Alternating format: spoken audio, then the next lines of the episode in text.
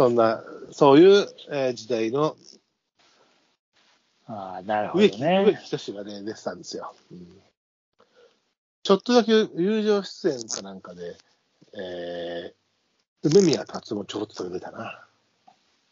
うーん、全然まあ、見てたんだろうけど、記憶にないで見て。見てたのかな？俺は全部見てたからね、もちろん。まあもちろんというか、だからかかけたくてかけた。ね。ああ、なるほどね。うんそう、その、うーん、なんか、見てたよね、きっとっていうぐらい。いかにない砂をかぶと。うん、まあまあ、それは分かる、分かるのは分かりますけど、東京のバカ野郎が、ですから。さあ、まあそんな時代なんですよ。うんで、まあ、その年ね、えー、あとまだ何がありましたかというと、結構いろいろあるみたいで、あの、僕にとっては名名字がね、えー、悪名高き名字になってしまったあ年でもああ、ありまして。れか。うん。ああ、そうか。そうだ。連続幼女誘拐殺人事件。狭山のあたりで。ああそうそうそうそうそあれも、そっか、そうだよな。その頃だわ。う。うん。が逮捕されたね、えー事件があって、まあ事件は前の年ぐらいからあったのかな、なんかね。うん。いや、前の年ぐらいかあったよ。なんか、そうそうそう。連続だからさ。うん。どっかの河原かなんかで捕まったんだよ。神社じゃないかな。神社だっけ？寺高神社で、また誘拐をして、こう、幼ちっちゃい子を連れて、何かしてるところに、その保護者かなんかが、あ、そう最そう。最近こういう事件があるのに、お前何やって捕まえたら、なんとそれが本物の犯人だったっていうところから、そうだ事件が明るみ、もっと明るみというか、すべてがつながっていってという恐ろしい、あれはこうね、えーえーま私の名字としては、そういうことがありましたね。なるほどね。うん。ありましたな。うん、そうだわ。この年なんだね、そういえば。そうそうそう。結構でも、まあ、まあ、世の中的には本当にバブルだったからね。そうだね。うん。そんな中でもぜ、でもね、あの、すべてがイケイケ売れ売れかっていうと、でもね、さっき言ったように、ベスト10が終了したり、ひょうきん族が終わったり一つの文化はでもね、終わったり、まあ、多分そうだね。そういう本入れ。終わるというか、入れ替わってい。く時期で、世界情勢的にはね、ベルリンの崩壊も壁が、ああの頃か？あれ、ん。そうか、あの年か。90、そうですね、90、もうちょい後だって、9あれ、あれ、この年は、11月に天安門広場？天安門とかこの年かな？違うか。天安門はもうちょっと後かな。としたら前かベルリンの壁。あ、でもね、そうだね。ここはだから、あの、東ヨーロッパがね、ルーマニアのチャウセスクも、そうそう、まあ、あの、崩壊もだから、東、その、まあ連鎖してソ連より、ソ連寄りの東ヨーロッパが、社会主義が崩壊していく、うん。民主化の波が押し寄せた。あ、そう、天安門も6月。だから、民主化のあこの年だよね。うん、民主化が世界的に、まあ、ゴルバチョフが登場して以降ね、やっぱソ連ペレストロペ変わって。レストロイカがね、うん。あの押し進まって、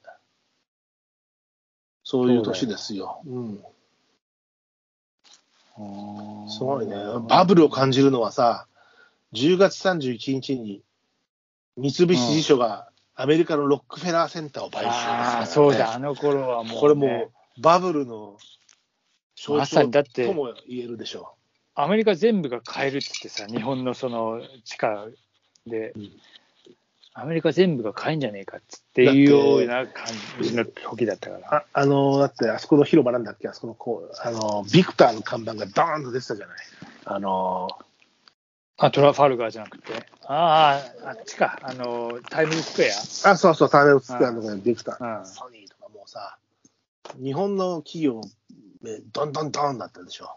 ア。いや、そうよ。だって、まあ、その後しばらくまで、ほら、まあ、マンチェスター・ユナイテッドだってシャープだった時期が長かったしさ、まあ、なんかいろいろね、懐かしいね。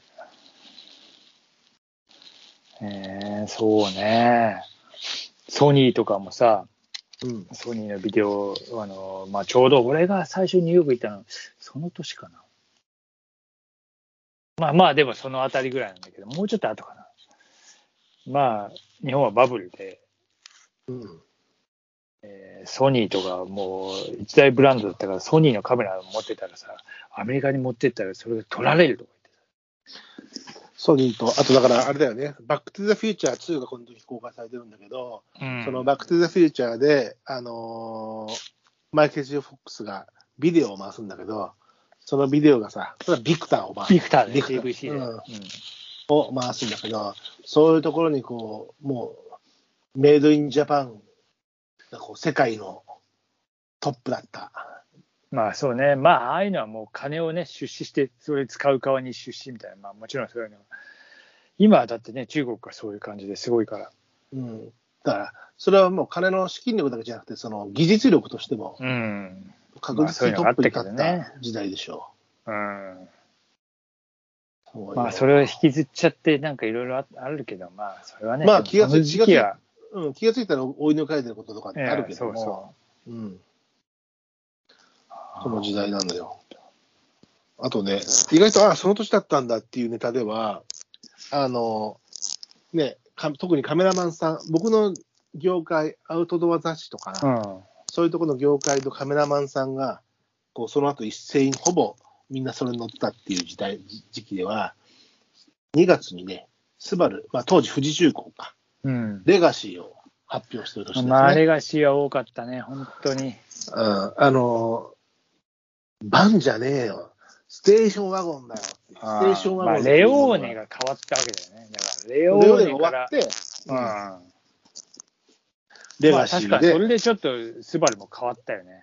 あのレオーネとか、ちょっとバタ臭い感じがちょっとあったけど、随分なんかイメージが変わったっ洗練された、こう、スステーションワゴン、ツーリングワゴン、ステーションワゴンうんそうねの文文化を作って、まあ今に至るぐらい。まあミニバン、ミニバン勢力人が来るまでは、うんステーションワゴンの時代を作っ、そう、牽引したのがレガシーだと思うしね。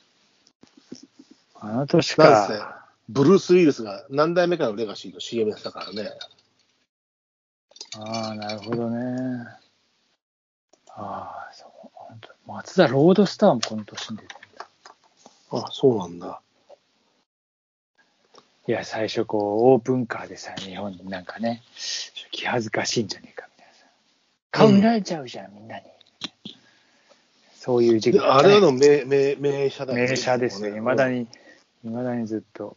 あの時でもさ、なんかさ、あの、ブランディングの仕方でさ、うん。ロードスターがさ、ユーノスロードスターってさ、あ、そうそうそう。どこ、どこの車みたいないさ、や、マツダなんて、マツダをあえて隠してた。隠したんだよ、あれ。なんかいろいろ作って、多分で大失敗して、まあ、また後々統合して、あれ、アメリカ、アメリカ、ユーノなの？え、ヨーロッパなの？ユーノス、ユヨーロユーノスっていう言葉を聞くと、ちょっとヨーロピアンな雰囲気があるんだけど、どこの車なの？マツダっていうのを徹底的に販売店はマツダですよね。ほら、マツダ当時さ、あの、フォードとかやってたじゃない？販売店。いや、フォードが株持ってたからね、そそう。の当時。うん。その辺からさ、だからロードスターはかっこいいし、すげえいいんだけど、あの、出自がわからないというか、まあね。どこの車なのかっていう、その謎めいた雰囲気をまとってたよね。そう、ユーナスロードスターだったからね。そう。ユーノスって何？みたいな。う。ん。ちょっとユーノスコスモみたいなのあれもなんか、ににヨーロッパ車なのかアメリカ車なのかああ、そうそうそうそう。よくわからないっていうさ。スリーローターとか積んじゃったコスモとかね。えーロードスターもそうなの？ユーノスロードスターこの年？この年。へえ。なんとなく覚えてるわ。なんとなく覚えて、なんとなくなんかその、その、うん。そうそうそうそう。えー、その後、あれ、俺、この年じゃねえな。松田なんて思ってなかったもんな、作ってたのが。あ、そう、まあそれは俺はまあ全然もう分かってたけど、もちろん。たあ、でもあれか、アメリカで発売したのが先に。宮畑。宮畑とかいう名前で違ったっけな。アメリカで先に発売した N のか。NX5? あれ違う。なんか、なんか、まあ、なんかちょっと、宮畑じゃなかったっけあ、宮田って書いてある。ペットネーム宮田でしょ？うん。な。うん。MX5、今の、あれ弾いてるね。今のネーミング、松田のネーミングをね、弾いてるというか。いや、もともとは、あの、向こうではそういう数字、うん。ねかっこいいな、あのーでも初代ロード、初代ロードスターかっこいいね。いいよね、たまに見るけどか。俺ね、今でもたまに見るけど、まあ、どの色もかっこいいけど、そのモスグリーンのやつもうスグリーン、まあ、そうそう、あの、やっぱさ、ねちょっと、あの、ロータス、ロータスカラーっぽいやつ。そうそうそうそうそうそう。あのーで最初、このね、1600、今は排気量結構上がってるけど、昔は1600でさ、ねこきなんか、こなかなの時か代か。いい感じのエンジン。すごいよ。いや、かっこよかったよ、ルードスロードスター。今でもね、名車ですからね。いや、名車ですよ。欲しいもの。松田色を言っても隠して出したもんね。完全に。